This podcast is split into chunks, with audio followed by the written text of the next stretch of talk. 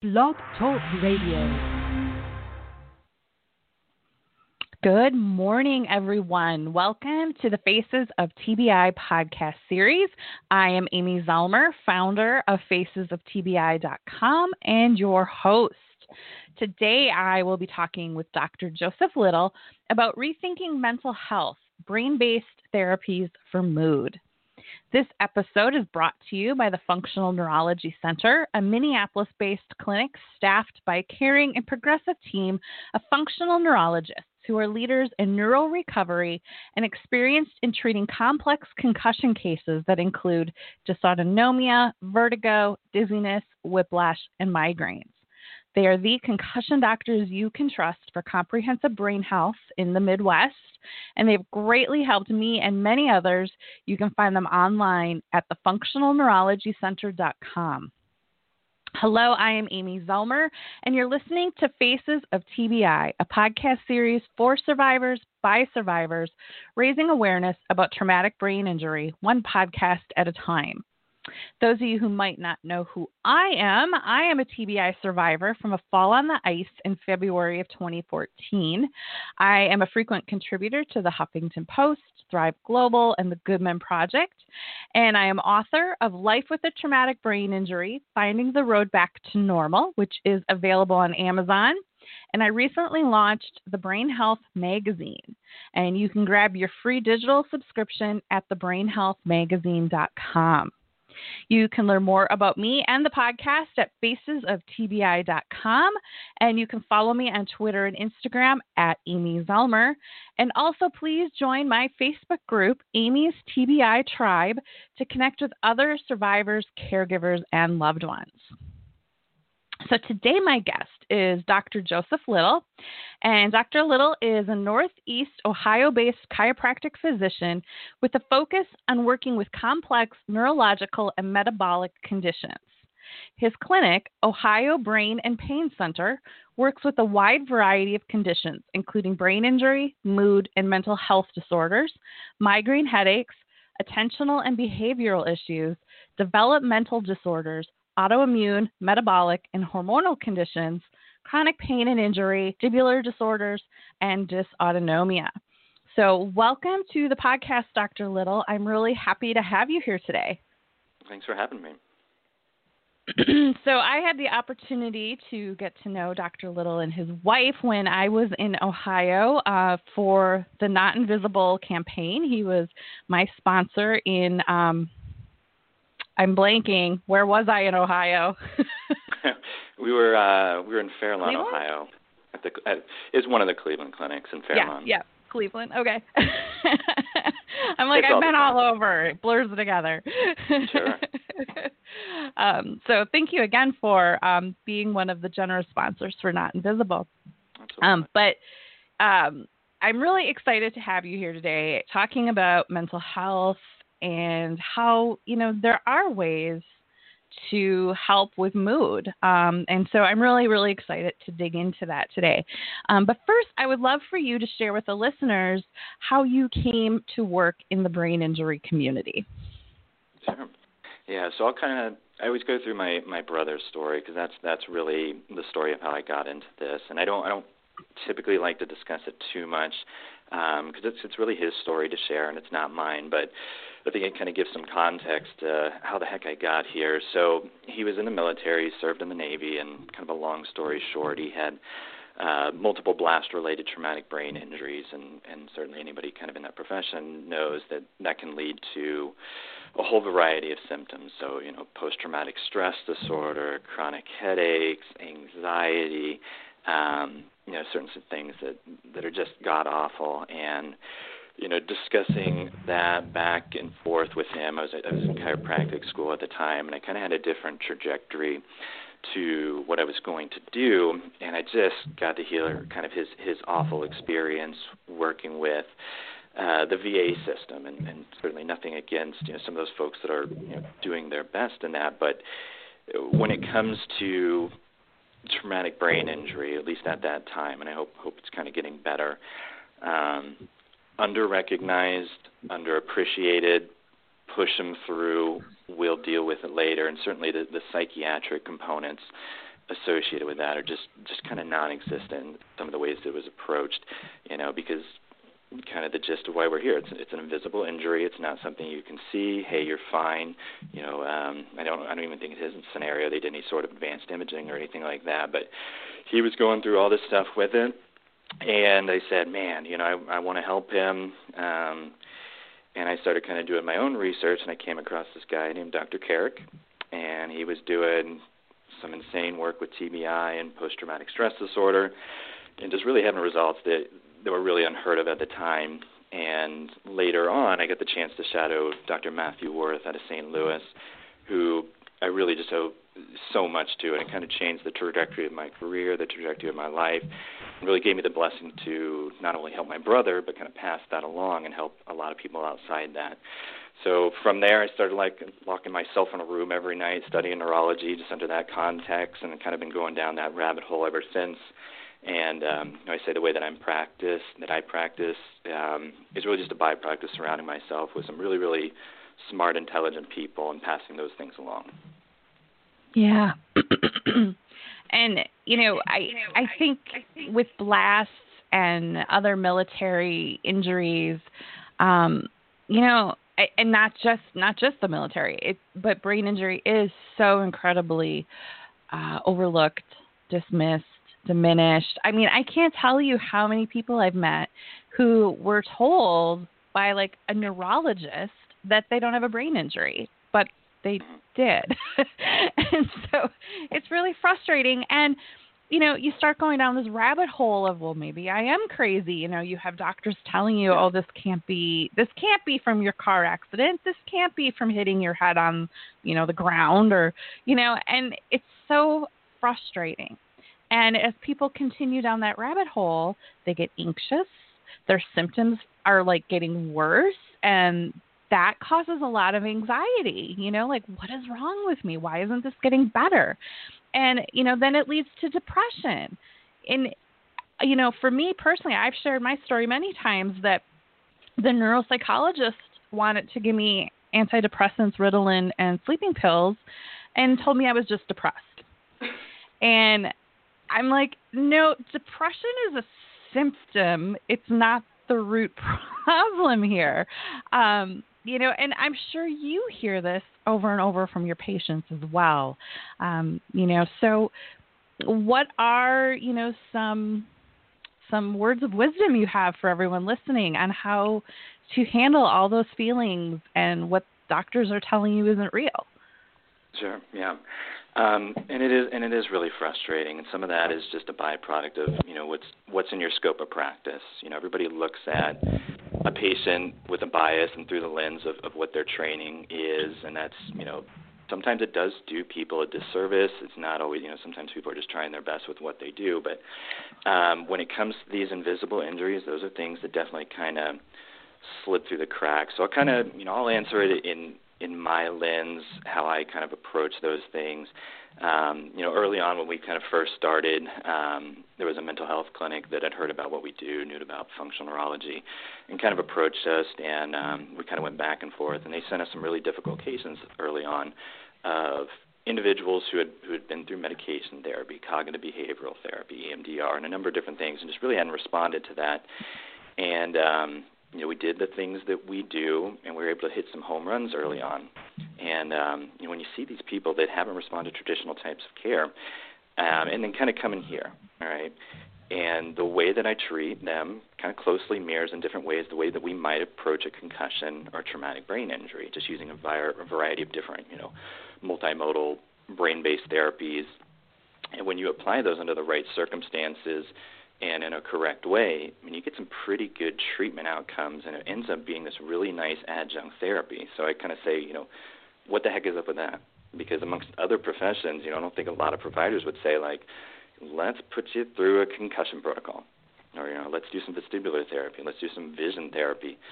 But certainly for those involved in functional neurology, and more some of these physical medicine areas, I mean, that, that makes a lot of sense, and people can definitely kind of see that. And those are scenarios that may have a concussion background, but it also applies when there's there's not a head trauma background. You can still use those therapies really effectively. So, you know, with the purpose of our audience being traumatic brain injuries, I started getting all these referrals for panic attacks and obsessive compulsive disorders and PTSD and dissociative disorders, you know, whatever it may be, that just hadn't responded to these other types of therapies.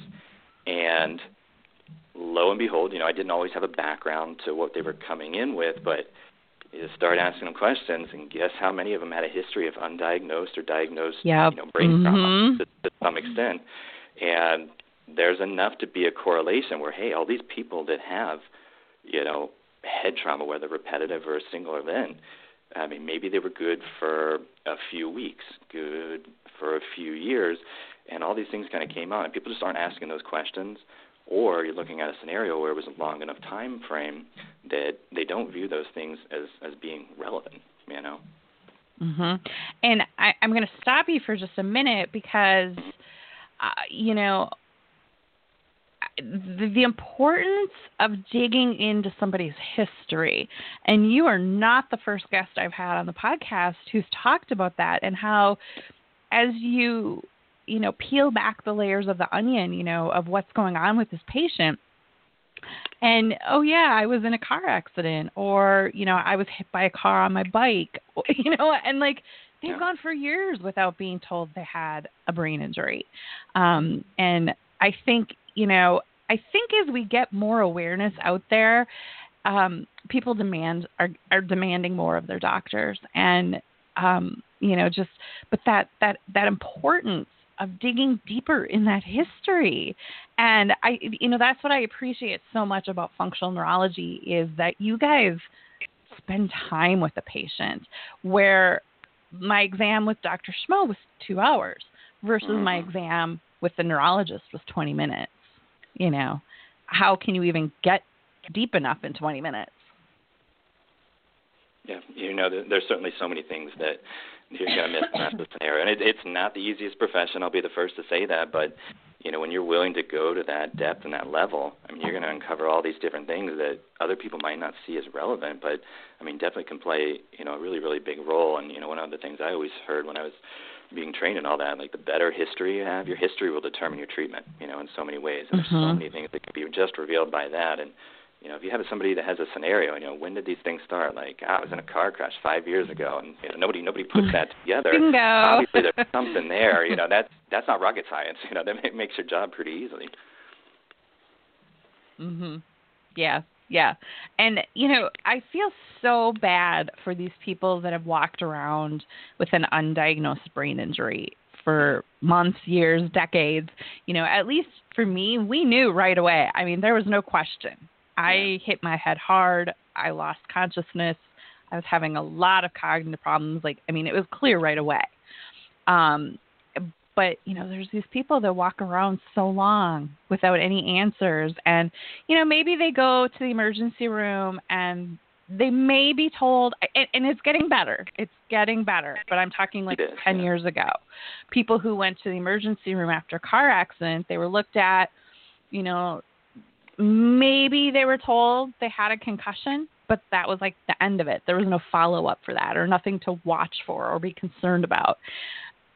And like, you know, as we start unraveling mental health, I, I just I see so much brain injury and yeah. it's been left undiagnosed.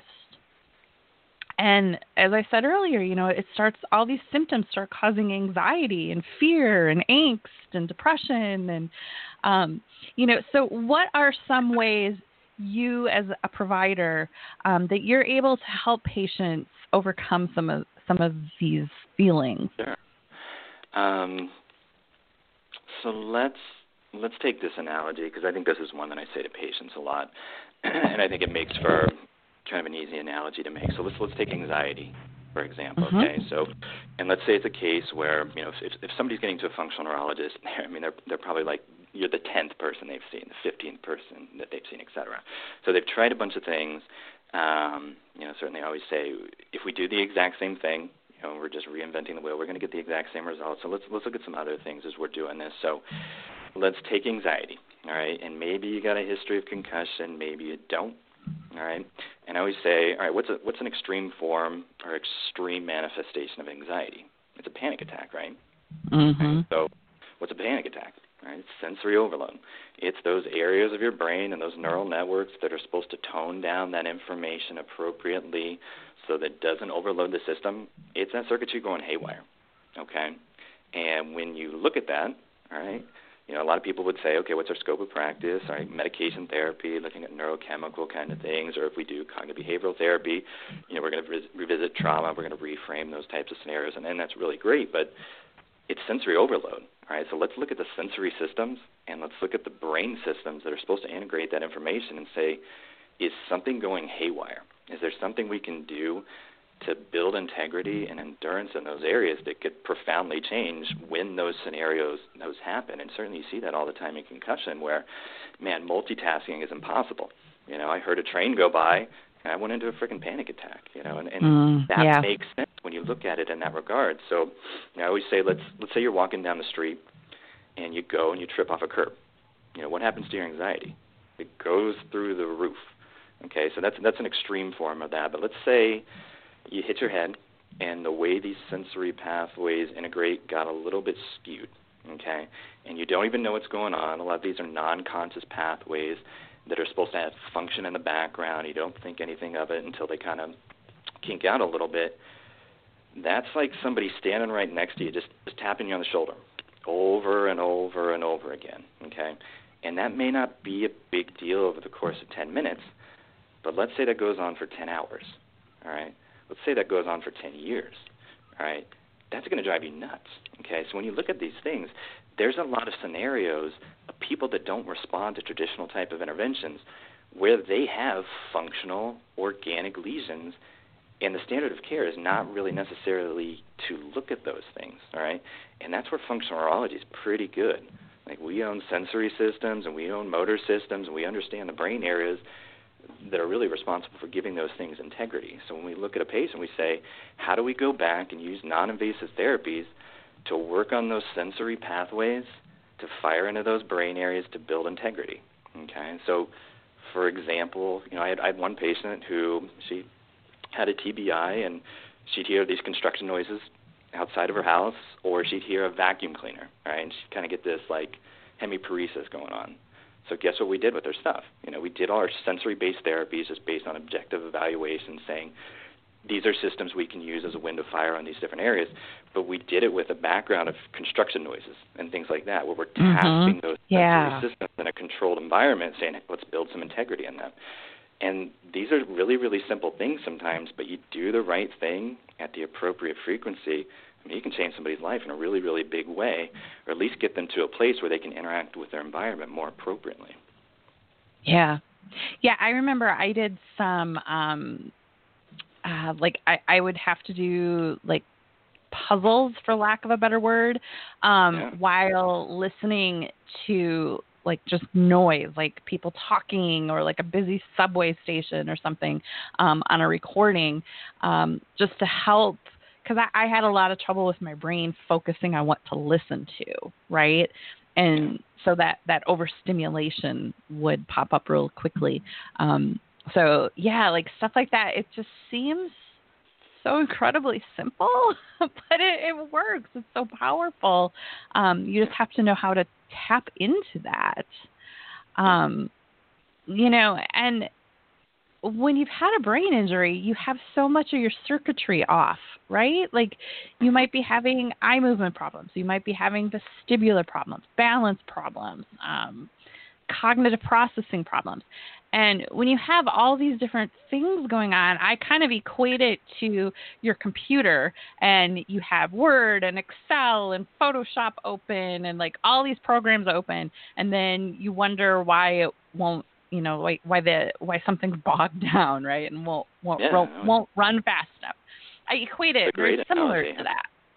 Yeah, yeah right. kind of what I typically say is, um, at the end of the day, you got a finite finite amount of resources. You know, you got so much conscious attention, so much subconscious sub subconscious, you know, uh, things that you can devote towards stuff. You got so much glucose, you got so much oxygen, and when systems have to work a little bit harder, than they're supposed to. I mean, you're just robbing all these other areas of resources, you know. Mhm. Yeah, and and over time, as I worked with Dr. Schmoe, and we got my eyes working together again. We got my balance under control. We got cognitive processing to improve.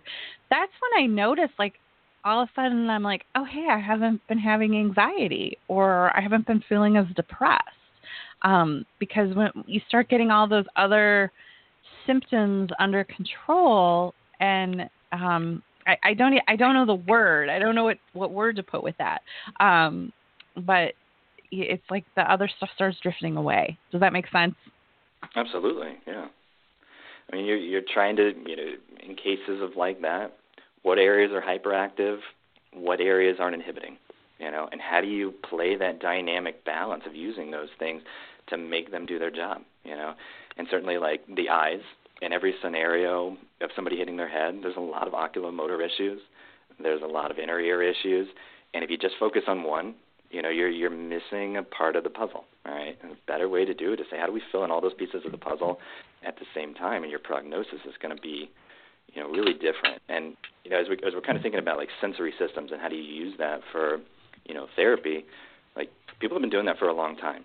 You know when you look at a baby you know for example instinctually like what's what's the first thing you do when a baby cries you're essentially doing vestibular stimulation. You're rocking it back and forth. And why does that work? Because sensory things can be really powerful stimulus to the brain and do a lot of things to calm down neural networks appropriately. You look at exercise, you know, exercise in a lot of scenarios has been proven to be as effective for depression as medication. Like sensory things applied appropriately can be really, really powerful tools. And what functional neurology does a good job of is saying, okay, we understand that premise.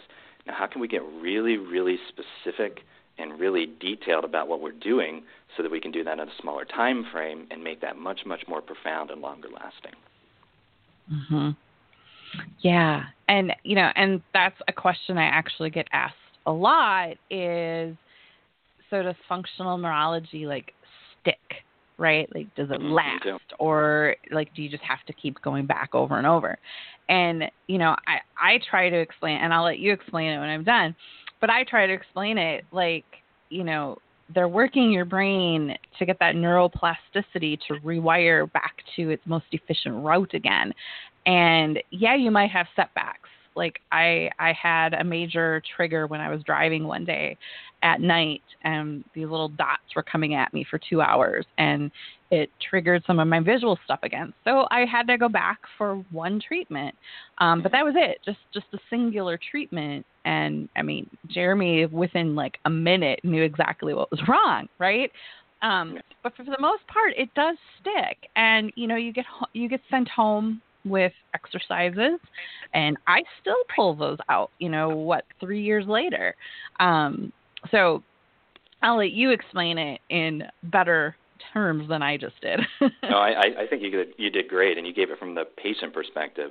Um, you know, I, I definitely get that that question a lot, and you know, part of my job is to get people better as quick as I can in as most of a cost efficient manner as I can because you know that's that's what you should do, right? Um, but exactly what you said. You know, we might have to do this in a really really intense way, you know, or we have to do this at enough of a frequency over enough of a timeline to actually make these things stick. You know, it, it does us no good for you not to commit to a frequency of stimulation that that's not going to actually stick as you're doing. That's a waste of your time. That's a waste of my time as we're doing it. But when you go back in that, all right, the frequency of stimulus that you need to achieve those results does become less and less. And exactly what you've seen, and, and certainly you know Dr. Schmoe is is fantastic and, and great at what he does. But now we've already done that stuff. We know what those systems are. Let's go back in and let's build those back up again and kind of get you back to that that baseline.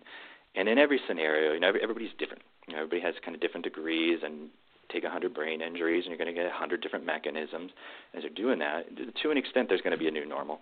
You know, everybody has their hand right. cards they've been dealt, and you got to play your hand in the, in the best way you can. But I always say, you know, think of it like I learn a new dance. Not that I can dance at all, but um, I learn a new dance, or I learn a you know a new song or whatever. Um, and I don't do it for ten years. Or like riding a bike, you know, I don't do it for ten years. You know, with a little bit of practice, you know, a little bit of stimulation in those areas, like you can get back into that pretty quickly. And I kind of view it like that. You know, we can yeah. do this in an yep. intensive mm-hmm. way will those things taper off or under the right circumstances or if you you know hit your head again or things like that can those things kind of come back in? Yes but do we always have to do the exact same frequency of what we did? You know no that's that's not necessarily the case. And um I think that's kind of unique in a lot of different areas of medicine where we're doing something through a point in time. This is not designed to be a forever type scenario. We want you to do this over a course of an intensive type period to get these things back online. If I'm seeing you forever, you know, what what are we doing? We're spinning our wheels. Mhm. Yeah. Yeah, and you know, I guess the the way I try to explain functional neurology to people is you guys look at the entire system, right? You're not just looking at the eyes or just the vestibular or just the balance. You're looking at it, at it all, and you're working the brain in an intensive way to make it rewire. Because uh, my my best understanding of it is that you know you've damaged a part of your brain and your brain is incredibly smart, so it rewires itself to go a different route. However, once that place is healed, it never knows to go back to that efficient route. So we have to give it these intensive exercises to tell it to go back to that efficient route. Um, and that's my like super simplified explanation of it. it's a great um, explanation. Absolutely. Um, what what would you add to that?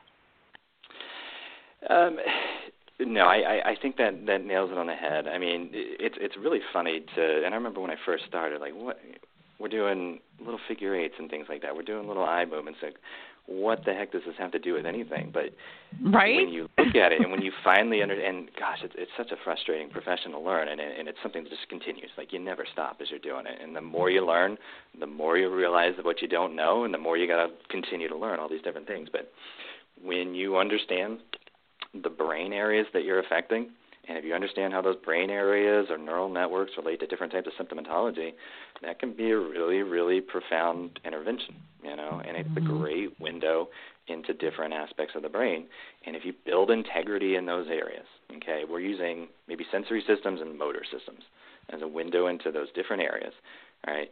And you say, man, that eye movement looks rock solid, all right? That reflex, that's doing what it's supposed to do. Well, your brain isn't isolated in its function. There's a lot of different overlap where your brain does a lot of different things. If you can say, hey, there's more integrity in that brain area, and that brain area also does this, this, and this, you know, and it relates to mood and cognition and emotional regulation and behavioral regulation, all that different stuff, and there's more integrity in it. Now, when it's tasked to go do those other things, that's going to be a much more functionally appropriate brain. Okay. Mm-hmm. And certainly, I mean, there's other parts of the conversation that we're, we're probably leaving out. You know, metabolic components. You know, certainly like right. brain mm-hmm. inflammation and, and cases of depression, anxiety plays plays a huge role. And that's that's not something I'm, I'm forgetting about. It's just for the context of what we're talking about. I mean, brain inflammation absolutely slows down firing between neurons and affects limbic function and frontal lobe regulation and things like that, and affects neurotransmitters all those things leading to anxiety and depression. And those are things you have to deal with as well. But kind of going back to this, like, where does functional neurology do a good job? You know, it's not one thing. You know, you go to a lot of physicians, and this is the one thing we do, and we're going to do it, and it's either going to work or it doesn't work.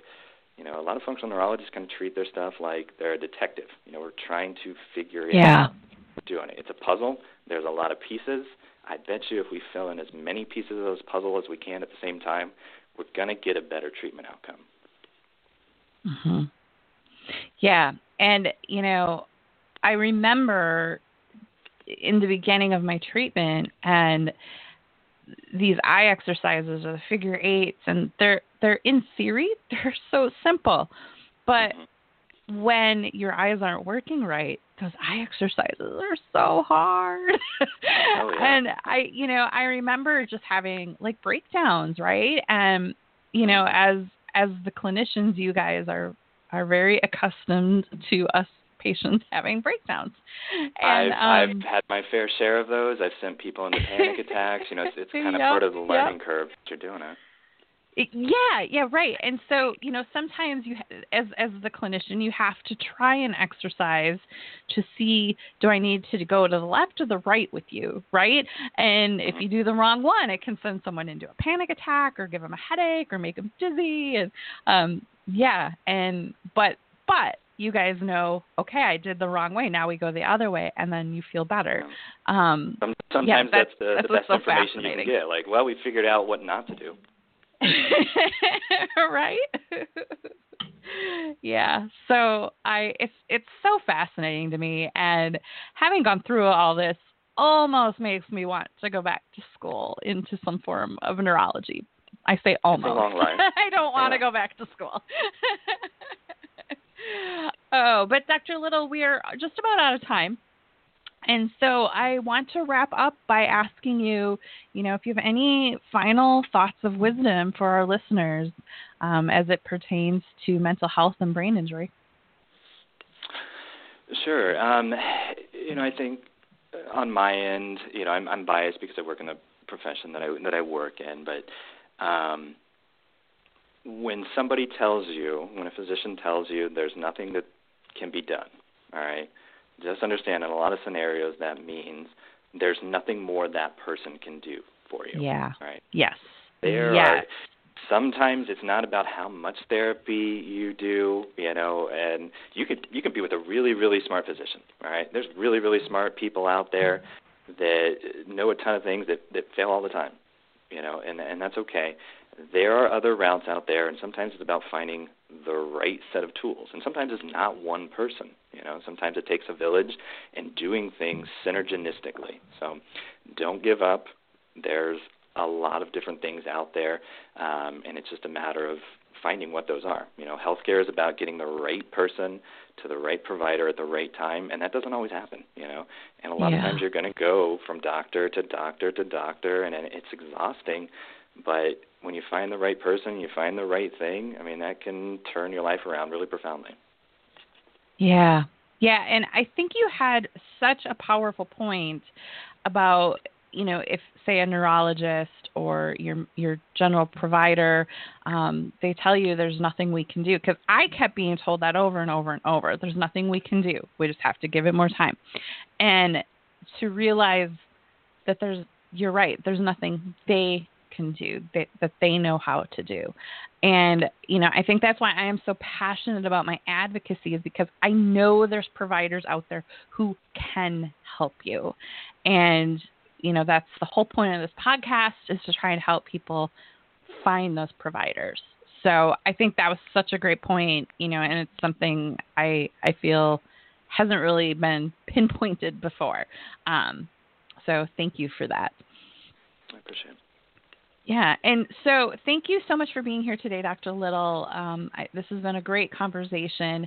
And if somebody wants to find you, your website is thebraincenterohio.com, correct? Yes, it is. All right, and that is in the show notes. So anyone that would like to get in touch with Dr. Little, you can go to the show notes, and it's thebraincenterohio.com. So thank you so much for being here today, Dr. Little. This has been great. Thank you for having me. And thank you, everyone, for listening. I really hope that you enjoyed today's episode with Dr. Joseph Little. And just another reminder you can find his information in the show notes. And another big thank you to our podcast sponsor, the, the Functional Neurology Center. You can find them online at thefunctionalneurologycenter.com. And another reminder to please join Amy's TBI tribe on Facebook to connect with other survivors, caregivers, and loved ones. And you can follow me on Twitter and Instagram at Amy Zellmer. And also, don't forget to get your free digital subscription to the Brain Health magazine. So, thank you all for listening. Thank you for being a part of my journey. Have a great day, everyone, and I will see you all again next time.